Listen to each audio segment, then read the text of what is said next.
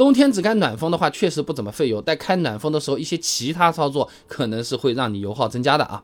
空调要吹出暖风，肯定要有个热源来加热空气吧？那么在油车上面，发动机天然它就是个热源，所以油车的暖风其实就是废物利用，哎，把这个发动机产生的废热给利用起来了。原理非常简单，就是让发动机的冷却液进行了一个更大的循环，把热水引入到了换热器里面，再用鼓风机把空气吹过这个换热器，空气就变热了。就好像我们平时煮鸡蛋嘛，煮面条剩下的那个水，你直接拿来洗碗都不用你再去接个热水，对吧？那有些朋友可能要问啊，那就算你加热不费油，那本身暖风装置运运转费不费油啊？鼓风机转转不要电的。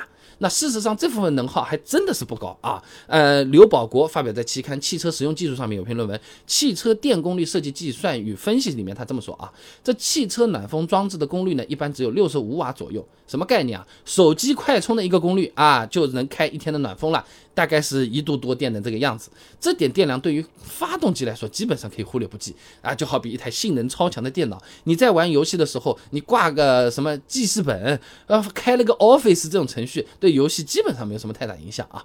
那么既然开暖风基本上是不怎么费油的，那为什么有很多朋友还是在给我留言，油耗冬天还真变高，这怎么回事情啊？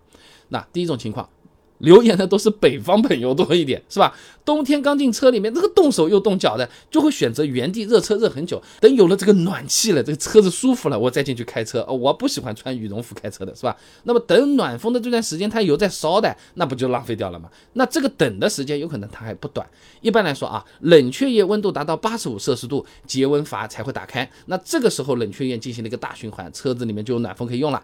那从冷车启动到冷却到八十五摄氏度，一般一到两两分钟算是比较快的了。北方的朋友肯定不认，说我十分钟还没热的都有啊。黄建川、王子威等人发表在期刊《山东化工》上面有篇论文《汽车余热综合利用系统的研究》里面，他做过实验的啊，用的呢是雪铁龙爱丽舍这款车子，外界温度零下三摄氏度的情况下，发动机要一百十秒才能把水温提升到八十五摄氏度。如果是东北零下十几度、二十几度这种情况，还会更长，五分钟、六分钟、七分钟都说不好了啊。那如果你也不是北方的，哎，但是油耗它莫名其妙就是增加了。你看看那个 A 斜杠 C 这个按钮，呃，你按着没有啊？南方的朋友经常遇到这种情况的。那冬天比较潮湿嘛，你开暖风啊，玻璃有可能是会起雾的。那为了除雾呢，就把这个 A C 按钮一直开着。这个 A C。一开就意味着空调的压缩机开了，这个时候油耗是会增加的啊。刘淼、江建等人发表在期刊《测控技术》上面有篇论文《汽车空调压缩机的能耗测量系统的研究》里面说啊，这车用空调呢是高能耗的附属配件，占车辆能耗中的百分之十到百分之二十，其中百分之五十用于空调压缩机的驱动。简单说啊，你 AC 一亮，如果车子百公里油耗是十升，那其中大概零点五到一升左右的油是被压缩机给用掉了。那当然啊，这是压缩机一直启动的情况啊。实际上呢，现在不少车子它空调比较智能的，就算是你 AC 一直常亮开着，温度低于一定程度的时候，哎，压缩机也是不工作的啊。你比如说帕萨特的说明书上面就写了啊，只有温度高于三摄氏度，除湿功能才会工作。所以说实际增加的油耗可能没有一升那么多啊。